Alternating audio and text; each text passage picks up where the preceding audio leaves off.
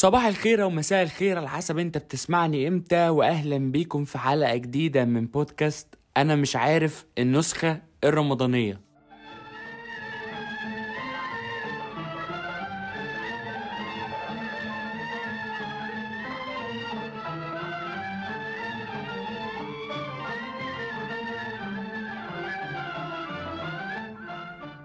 إزيكم يا جماعة؟ عاملين إيه؟ واهلا بيكم في الحلقة الأولى. من النسخة الرمضانية من البودكاست المفضل ليكم والمتواضع. أنا مش عارف.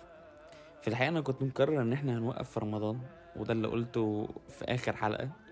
ولكن في الحقيقة حسيت إن أنا مش قادر أبعد عنكم ومش قادر إن أنا ما أعملش حلقات للبودكاست بصراحة وأقعد ارغي وأتكلم معاكم. فممكن نخليها حلقة اسبوعيا بإن هم أسبوعين أو ثلاثة اللي فاضلين على نهاية رمضان. ومن بعد رمضان نرجع بقى لل intro بتاعتنا العادية وللبودكاست آه، المفتوح بقى بنتكلم في topics تانية غير حاجات رمضان. فلو انت مش لسه موجود على ال fan page الموجودة بتاعت البودكاست هتلاقيها على الفيسبوك. أنا مش عارف بودكاست بالفرنكو وبالعربي. وكمان هتلاقيني على الانستجرام بنفس الاسم. بص بصراحة أنا عايز أتكلم النهاردة عن مسلسل الهرشة السبعة لأمينة خليل ومحمد شاهين وعلي قاسم وأسماء جلال. أنا طبعا بسجل الحلقة دي بعد بعد الحلقة الستة لو أنت متفرجتش على الحلقة الستة من المسلسل أو مخلصتش أول ست حلقات ما تتفرجش أو ما تسمعش. طبعا يعني أنا كنت في الأول خالص مش بخطط إن أنا أتفرج على المسلسل ده بأي شكل من الأشكال ولكن مثلا في اتنين رمضان أو تلاتة رمضان بدأت إن أنا آه، من كتر الكلام عن المسلسل وإن أشوف كذا حد كمان من صحابي بي بيتكلم عنه فإيه قلت أدوس يعني. طبعا المسلسل من إخراج كريم الشناوي كريم الشناوي أخرج آه، خلي بالك من زيزي اللي تعرض لنا برضو الأمينة خليل ومحمد ممدوح في رمضان اللي فات أو اللي قبليه مش فاكر. وكمان من تأليف مريم نعوم مريم نعوم يا جماعة عملت كذا حاجة. بجد هي علقت مش مع واحد ولا اتنين هي كلت كل الناس اللي كانت موجودة. وأولهم مسلسل ذات ده كان تأليف مريم نعوم مسلسل قاتل طبعا و... و... وعالي قوي قوي من كل ال... الكاست والتمثيل والتفاصيل وكل حاجة. وبرضه هي اللي عملت خلي بالك من زيزي ووش وظهر وليه لأ الجزء الأول والتاني وتحت السيطرة وهكذا. ف الدو ده أو الثنائي ده اللي هو كريم الشناوي وكمان مريم نعوم هما طلعوا الفكرة بالشكل ده. والفكرة بصراحة ليها يعني زي ما هي ليها طبعا مميزات كتير بس أنا شايف إن هي جواها عيوب ممكن إنها ما تتشافش قوي. ولكن دي الحاجات اللي أنا حاسسها كده. طبعا الحاجات الإيجابية إن أول حاجة إن المسلسل حاطط خط زمني معين يعني هو ماشي معاك بالتواريخ بالفترات بالأشكال ماشية إزاي بعلاقة آدم ونادين آه، بتتكون إزاي أو حصلت إزاي بعد آه، ما كانوا بيحبوا بعض من أيام المدرسة والكلام ده. وفي الناحية التانية برضو آه، علاقة شريف وسلمى أسماء جلال وعلي قاسم. نشأت إزاي في شكل عامل إزاي وفي عمر بيحصل حاجة أو بتاع. فكل الحاجات دي لذيذة جدا.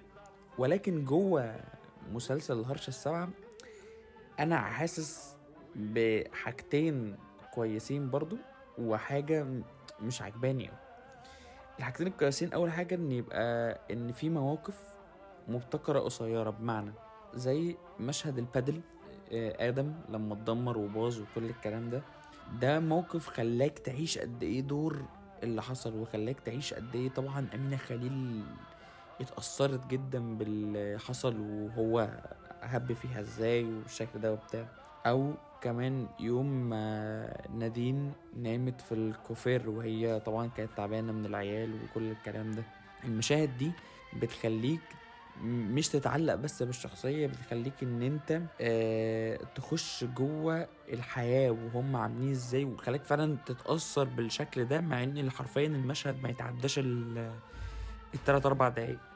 ومشاهد طويلة ما اتناقشتش قبل كده في في مسلسل. يعني أنا ما شفتهاش مثلا إن حد أو ما أنا ما اتفرجتش على مسلسل قبل كده ناقش حاجة زي دي زي مشهد مثلا سلمى وشريف أسماء جلال وعلي قاسم. لما قال لها تعالي نعيش مع بعض كده تعالي نجرب. نعم يا كابتن. هو إيه اللي نعيش مع بعض كده انت انت عايش فين؟ وبرضو ده بي... كان سلط الضوء على إن تربية البنت لما بيكون مش عندها أهل وبتاع والكلام ده. وفي نفس الوقت خلى برضو دي نقطة إيجابية إنها عندها مبادئ مش هتسيبها حتى لو هي آه اهلها مش موجودين أو كده. ولكن هي برضو في نفس ذات الوقت محتفظة بمبادئها. وعندها أصل وفصل وكل الكلام ده. ولكن دايما بحس إن في نوع من الافوره في المشاهد واللي هو بيخليني ساعات أجزع. يعني مثلا مشهد بتاع لما ابنها تاه مثلا.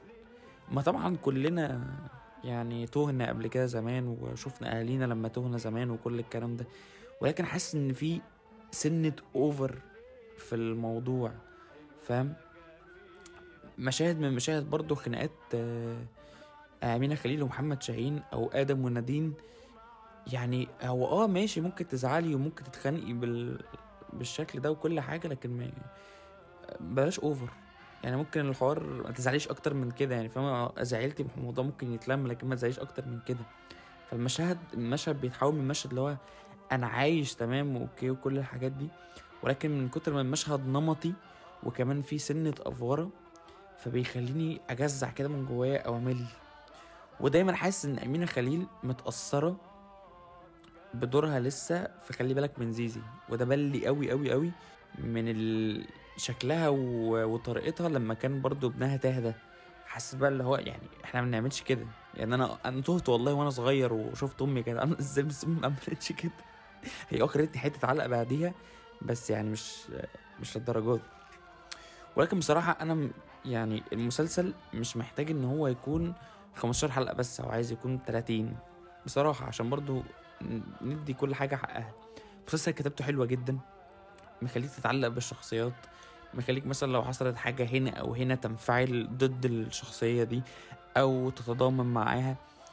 المسلسل مخليك عايش حالة كده برضو من اللي هو متحمس في نفس الوقت لفكرة العلاقات والجواز وكل الكلام ده بس في الناحية التانية انت خايف حاط إيدك على قلبك واللي هو بجد شفت جملة على الفيسبوك اللي هو لما يعملوا من مخاوفي مسلسل حرفيا فهم عدى ست حلقات و...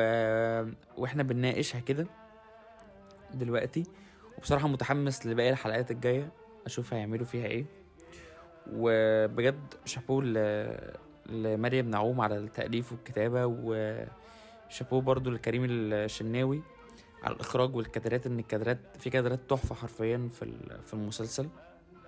وهنحاول إن إحنا بقى نتكلم عن الحلقات أو المسلسلات اللي أنا شفتها ونحللها كده سوا مع بعض. في الحلقات الجاية من النسخة الرمضانية من بودكاست أنا مش عارف. أشوفكم في حلقة تانية من بودكاست أنا مش عارف. سلام.